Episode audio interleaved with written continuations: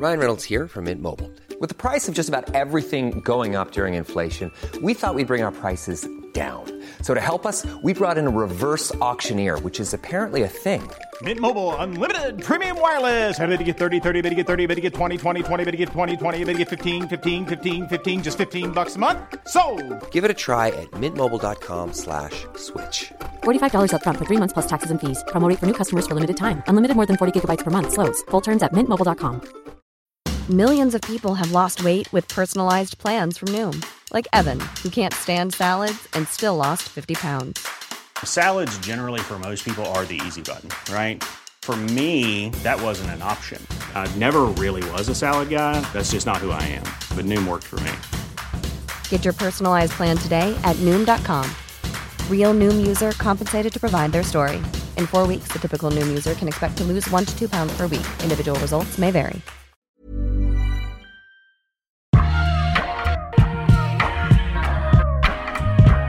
Hey guys, this is Erika Ramirez, senior editor at Billboard, and with me is Steven Horowitz, who I have now just claimed as the official co-host of the Juice podcast. This is Steven Horowitz with co-host Erika Ramirez on the Juice podcast. Uh, so this week, not a lot happened on the R&B and hip hop forefront, except pretty much Kim Kardashian being naked and Nicki Minaj's lyric video. Um, so Nicki Minaj dropped her lyric video to only, I believe it was the seventh. I may be wrong, but it was late last week.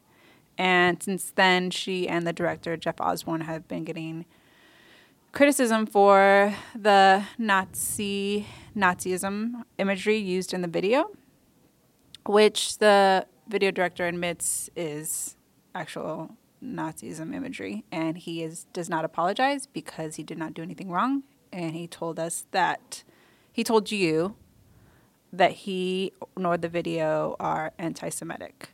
But yeah, I did. I mean, it it's really hard to say that. It, it's really self-contradictory, actually, to say that you use Nazi imagery and then say that it's not anti-Semitic because they actually are one and the same. And if you use imagery to invoke a certain type of response, then you're using what that imagery stands for to evoke that response. And Nazism was really indicative of anti-Semitism Right. during, you know, the Holocaust. History 101.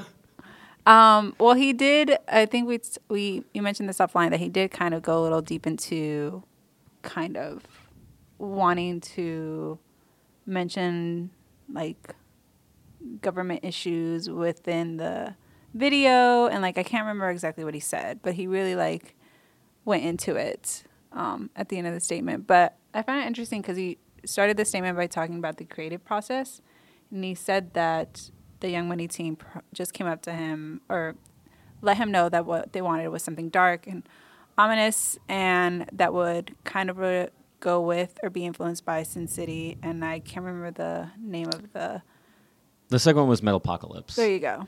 Um, which Nicki on Twitter said, you know, she did say that they were influenced by that. She didn't necess- necessarily say that Young Money it came from Young Money.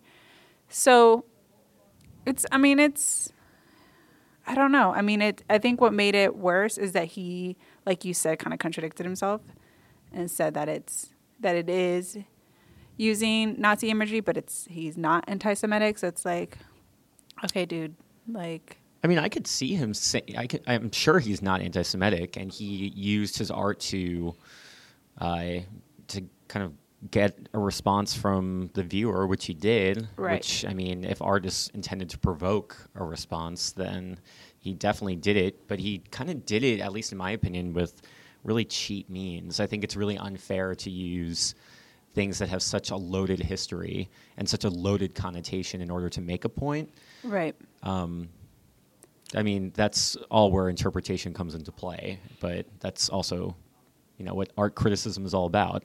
I think also why this song, like it's you know the actual song lyrics are not. I mean, he said that it's to show that Young Money is like this regime, and then kind of went off on all that other stuff. But like, this video is, I mean, the song is about, it's a lyric video. It's not the official music video, also, which is crazy. I feel like Can't wait to see what that looks like. I think that they will be more careful with that one. But um, the song, like we said on, I think the last episode of the podcast, the song's about Drake and Wayne wanting to fuck Nicki and Nicki wanting to make sure that everyone knows that and that she hasn't. And then this video, this lyric video comes out and it's just like, you couldn't just hold that for another time where it's more specific to the actual words. It Yeah. very It did seem really out of place, and I think that's probably the most offensive part of it. right. that they made a a video invoking anti-Semitic images with a song that's about fucking. I was gonna talk about Kim Kardashian's naked photo shoot, but There's nothing more hip hop than Kim Kardashian.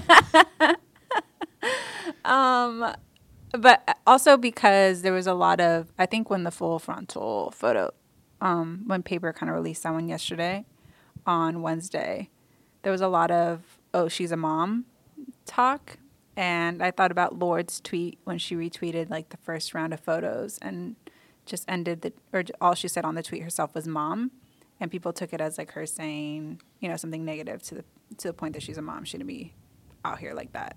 But I don't know. I don't know if I I kind of took it as like she looks this good and she's a mom, not. I don't know. yeah. I don't see Lorde just going out there like that. Well, also, Naya Rivera had a very shady her Insta comment. She said something. She commented on Instagram, and of course, the, the thirstmongers of Instagram were trolling the comments, and they saw that she said, "Uh, "Normally, I wouldn't do this, but dot dot dot. You're somebody's mom," Oh God. which is the same exact thing that Lorde essentially said. Um, I don't think that it's bad at all. If you got it, flaunt it. What's the difference between, I don't know, uh, someone covering Playboy versus She's also- Kim Kardashian covering paper? Paper. Yeah. Paper's a magazine. I can't remember because I was too busy looking at Kim to see exactly. what magazine it was. No one read the story. No shots at paper. But like, No look shots at all. They're great magazine. Exactly. But I didn't. I have yet to read the story. Also, I joked and said that if I had that body, I would walk around naked all day. But it's just like, I mean, also everyone has a way of parenting, and I highly doubt that she thinks that this is something that will affect North. And it's also I.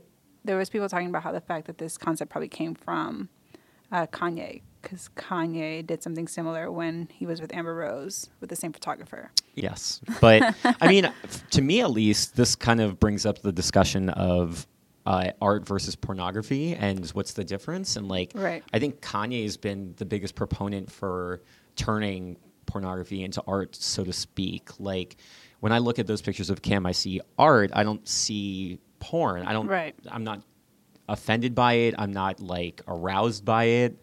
Or anything Well- like that. now that this is on wax, I might regret saying that. Um, but I, yeah, I mean, I thought it was very tasteful. I thought it was trying to capture like the kind of 80s aesthetic of the vibe that they were going for or whatever. And they did it really well. It was clever. I, I thought it was like a brilliant uh, display. If it was someone else, would you consider it porn, or is it because it's Kim and it's connected to Kanye? We know how Kanye is, or his um, look at art. No, I think it would. I, I don't know. I, I mean, Not if it was. I can't imagine if it was anyone else. If it was, Right. say, if, well, let's just say it was Khloe Kardashian who did it. I mean, I think the response would be very different, obviously, but Kim is known for how she looks. Mm-hmm. She, um, well, I mean, most of her fame comes from the fact that she looks like she does. So, I, Well put. I mean, I was just sh- shocked that her butt Body. was so big. Her, her, I- did you say her boat? her butt. Well, I mean, you could call it a boat. Yeah. No, I mean, I was surprised and not surprised, but I mean, she looks good with or without clothes. And like I said, I mean, and you said if you got it, you, you should flaunt it. Yeah, for sure. Props to Kim K. Aw. I I don't even like her, and I thought it was she definitely broke the internet as they uh, had planned to do. I love how self self congratulatory that that cover line was. They're just like, we're gonna do this. I mean, why not? So something else that happened this week to you, at least, is you watched the Lifetime film, a rough draft. A rough draft. Of the Uh, I will say that it's basically the finished version. It, it's airing this Saturday, I believe. Of the Aaliyah which documentary. Is tomorrow. Or not the Aaliyah documentary. I guess it's. A It's a short- biopic, Right. Um, it's executive produced by Wendy Williams, Mm-hmm. um, and there are so many problems with this film. I don't know where to begin. Um, I should preface it with the fact that I am an enormous Aaliyah fan, Yes, as many people our age are, and Yes. I, you know, a lot of celebrity deaths happen, but everybody has the one that was the most hurtful or And that Aaliyah resonated the most. And Aaliyah was that for me. I really loved her. I thought that she was just I when it happened, it was just like I you just couldn't believe that it would happen to someone like her. Right. And so in the film, I mean, the first off, the music part was is probably one of the more problematic aspects. Oh, and that sucks. Well, so Barry and Jomo Hankerson, who uh, Barry is her uncle, um, he runs Blackground Records, and he got her her first record deal and put out her records. Um, they own, I, th- I want to say, and this is speculation, that they only own the publishing rights to her first album, which is "Age Ain't Nothing But a Number." It came out in 1994. I I, I just no, wrote a review, give so us, I, give us a give us a history lesson. and then um, One in a Million came out after that, Mm-hmm. and none of that music was featured in the film. wait, none of what? One in a Million, wow. or the album after that, which was Her Aaliyah. yeah. Um, so, and that's I, I assume I, I think you can only rightfully assume that they didn't get the rights for it. yeah. I don't know who owns those rights. That's a very um, questionable. I I don't know. That's like in limbo. I have never really known that actually. Why you can't listen to those albums on Spotify or download them in iTunes, but I feel like it has to do something with the fact that it's not owned by Blackgrounds. yeah. That being said, instead of using songs from those albums, they chose to use covers that Aaliyah performed during her during her lifetime and career, such as Bobby Brown's "My Prerogative" and Marvin Gaye's "Got to Give It Up." It, they really kind of skated around the fact that they couldn't use the music, and it was so obvious. Why couldn't and I the actress's name is not coming to me, but if she performed the actual Is it songs- Alessandra? Is that her name, Alessandra? I don't know. I I stopped. I sh- not shamelessly stopped listening to all news after. After the Zendaya Coleman. yeah, it's because I was just a little crazy. But if she would have performed the songs on the actual film or recorded them or like She as did. covers, okay.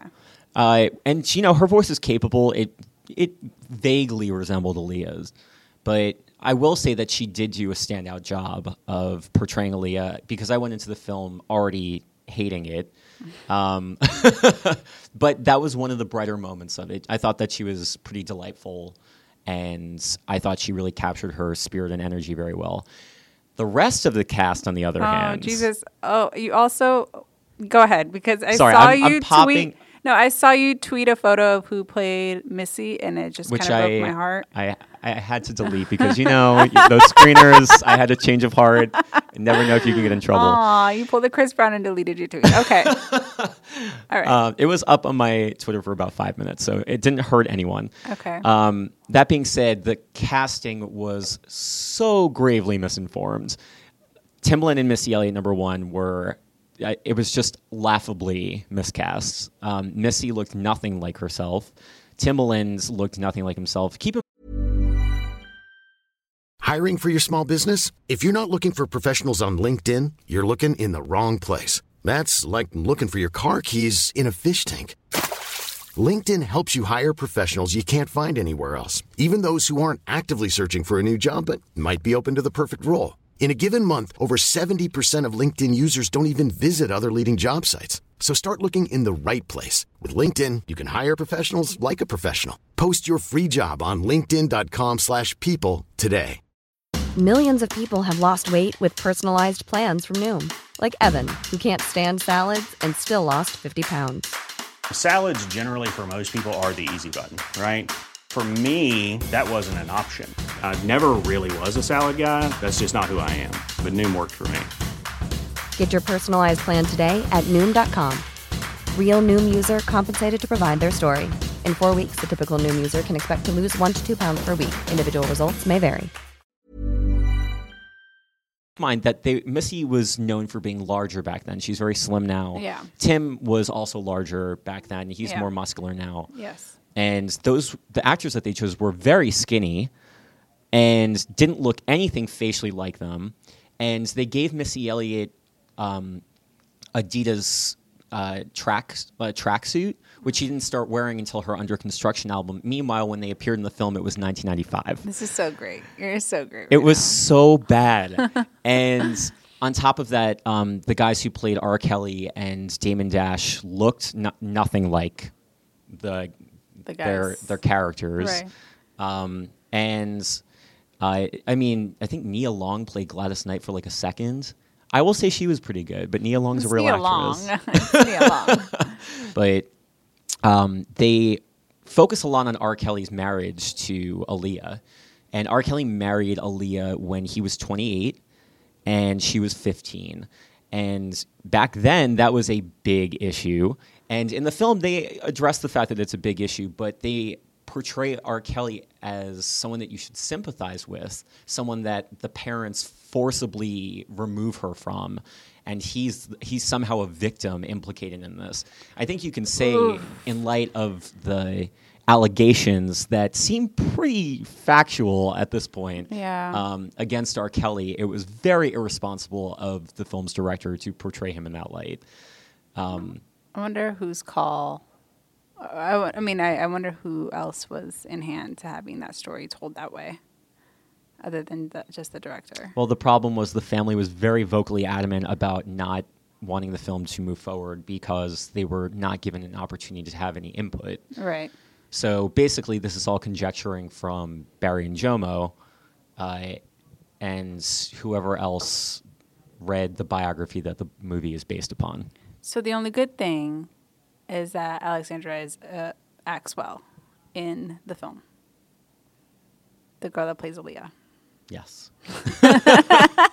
she acts well. I thought you said acts well as an A X W E L L. acts. Okay. She acts well. My Spanish. If you're gonna, I mean, it's a lifetime movie. So what are you gonna expect? It's all melodrama, all gossip.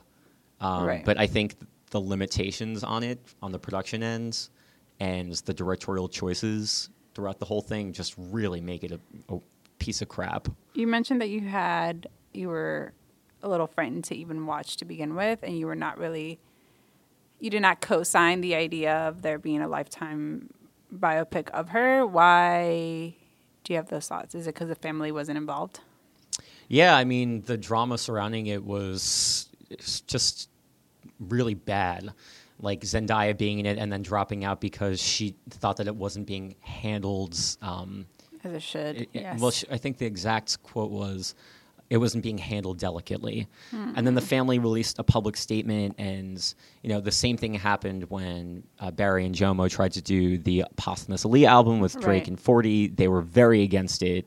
Even now today, Rashad, who's Aaliyah's brother, still goes on Twitter and denounces this film. Um, and then once I heard Wendy Williams was getting on board, I just abandoned hope. Which is no shots to Wendy because I love her, but I don't think she's the right person to be executive producing a movie like this when she herself has gossiped about Aaliyah throughout her entire career. right. So Well, this all makes me very sad. it's unfortunate. Uh-huh. I really wish that they'd made a film like the Crazy Sexy Cool TLC story that VH1 did. That was a great. I thought it was a very bio- tasteful yes, film. That was a great biopic. and it was well done on VH1, which like you wouldn't expect that. Shots fired. Shots very much fired at VH1. Um, Dear VH1, that wasn't me. That was Horowitz. But yes, no, that was a great. I remember watching that film um, on VH1 twice when it first aired, and then right after when they did the rerun. yeah, I thought it was good. I, I remember like tearing up at one point. Maybe Aww.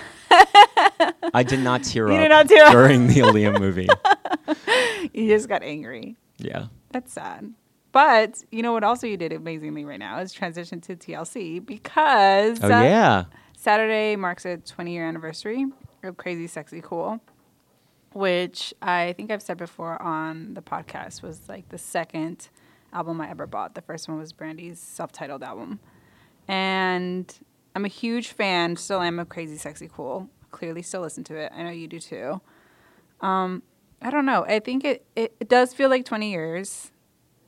And I feel like T, um, T-Boz and Chili have talked about it a lot, especially because that was um, a huge album for them. But going back and listening to it, it's just, it's like bittersweet to hear Left Eye because I think that's when she kind of came into her own is on that album. I mean, I think that they all three of them did, but I'm just thinking back of the videos with like waterfalls and how impactful that was and all that. But I'm trying to think of like the most memorable thing from that album, whether it be videos or songs. I'm trying to think. I don't know if you have like a moment or moments about that album that stick out. Well, I think overall, uh, before talking about anything in particular, I, they had just done Ooh on the TLC tip a few years Mm-hmm. prior. They were teenagers. They they dressed like uh, the '90s, like threw up on their, their clothes and like like Right. paint splattered everywhere and like Overalls, yeah, they yeah they were they were advocating safe sex and all this stuff, and they were they were really positive. They had a really positive approach and message, and this is the album where they became women, and Right. like they grew they turned into women right before our eyes. Like the Waterfalls video is very grown up, Right. And very it's artistic too. And but I I think you know they got kind of classier. They they went from being like very street oriented to you know infusing it with a bit of cl- like more mature and and uh, like I don't know. I don't want to say high class because that's not right, but like more um, like professional. It, it was it was the album where they kind of became women, especially compared to their last album, like you said. Yeah. So I think that's what makes kind of all the songs and the videos a little bit more real because they were in that phase in their lives. Definitely. I mean, take a look at the video for Creep. They're wearing satin pajamas, midriffs everywhere, and um, they're like in the bedroom. they're like inviting you into their their world. Because a red light special Red light special. was also great. Yeah, but I, I think um, I Waterfalls, which was a huge hit for them, uh, Yeah. maybe their biggest after No Scrubs. I want to say.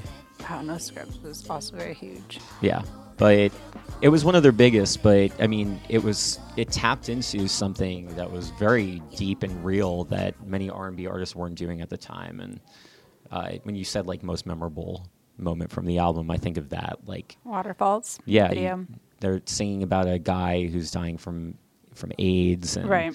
uh, like a lonely mother staring out of the window. Oh, are you gonna? Sing? you gonna break like out? very real tales. They like Right. were they were singing about real stuff. Yeah.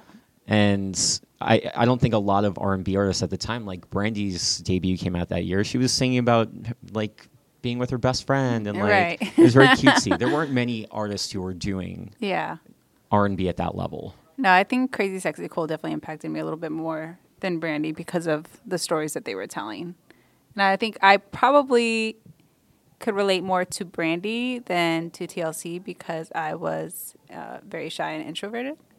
Uh, look at me now. but it's the stories that like TLC set, told in, in their album that was just like, oh, that's that's real. Like that's real life. Like you know, like digging on you, like liking a guy at a barbecue and trying to talk to him or him talking to you. Like and like you said, like Waterfalls was actually very super real. And it also kind of reminded me of like what Salt-N-Pepa were doing when their second album, I believe, came out, where it's kind of but it was for our generation. Right. So that was very much why that album was very imp- impactful. And it's just like Left Eye on it and her raps wasn't like anything to play with either. I feel like she used to say how she wanted to be like the the tough one, but she also had this like softness to her that I think you also heard throughout that album also. Yeah, definitely. I think the image too really belied the kind of hard approach to rapping that she took.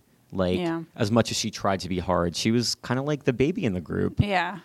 That makes me sad. I don't want to end the podcast on it. Well, we can note. talk about Azealia Banks. Oh yes. Well, you reviewed her album when she came out last did. week, and She surprise dropped last Friday. last Friday. Um, it got a, your review got a lot of compliments. That's nice. Azealia Banks' album got a lot of compliments. I, I, heard did. It's really good. I also, I complimented it. yes, you did. Um, It was good. Yeah, well, I mean, there were a lot of elements that she funneled in. This is not something that I said. This is something that uh, I think Maura, Maura Johnston said in her review for the Boston Globe. She said that no other artist out there sounds so much like right now. And I think that's because Azealia is a really powerful visionary. She looks at all these different genres and somehow fits it into this great uh, this great body of work. Like there's so much going on in that album, but she ties it all together very, very seamlessly. It doesn't seem like she belabored over these tracks to get them perfect. They, they just sound so much like her, and they sound so much like now. Um, But what? So what kind of elements do you hear? Because I heard a lot of like There's, '90s, like, the- a new there's- wave. Yeah, there's '90s house music. There's um, witch house, which is a, kind of like a Tumblr uh, genre of music. Mm-hmm. There's um, there are like elements of EDM, but not really. Uh, what else is there? Um, there's like retro surf pop. She has on this horrible song called "Nude Beach a Go Go." I couldn't help myself. I have to bring in the negative. you have to talk shit. she sings in Spanish on the song called "Give Me a Chance." She has like a very crackly um, piano sample that you would find in hip hop or like underground New York hip hop. So were that sets you- off Desperado. Were you surprised because of how she of her social media persona, or were you surprised because of the actual music that she put- out before? Because you've been a fan of Azealia Banks' music. I've I've always been a fan of Azealia Yeah. Banks' music. I'm surprised that someone who you dislike so much because of their social media presence and their persona Mm-hmm. as a whole could make something that makes you forget about that. right. And like now, I I don't know if I hate Azealia Banks as much as I did the day before the album drops. Oh gosh, you're such a hater. Sometimes it's funny. I can be, but but this is a really good example of art speaking for the artist. Right. And another great artist that does that is Kanye, who's like a, total jackass, but we love him because his music makes us forgive that. right. So, I mean, props to Azealia Banks. She's killing it. I just want her to still do great things. So I want her to be great because she's shown that she's capable of greatness. Right. So, I don't know. Time will tell. For shout out to Azealia Banks. Shout out to Azealia Banks. Come stop by the, the Billboard offices whenever you want. now, now that she Come hop on this podcast. So now that you're co-hosting, you think you just invite everybody over, don't you? um, okay, well, I think that wraps up this episode of the Juice Podcast. Till next time. Till next time.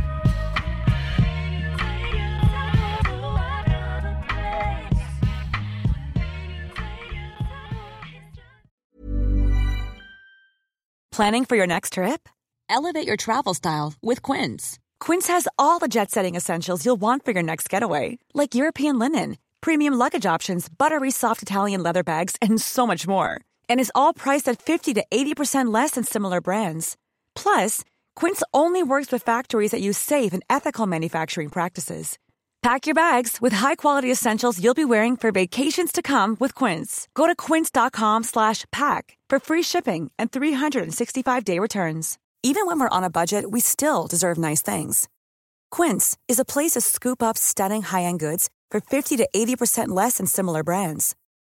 They have buttery soft cashmere sweaters starting at $50, luxurious Italian leather bags, and so much more. Plus, Quince only works with factories that use safe, ethical, and responsible manufacturing. Get the high-end goods you'll love without the high price tag with Quince. Go to quince.com slash style for free shipping and 365-day returns.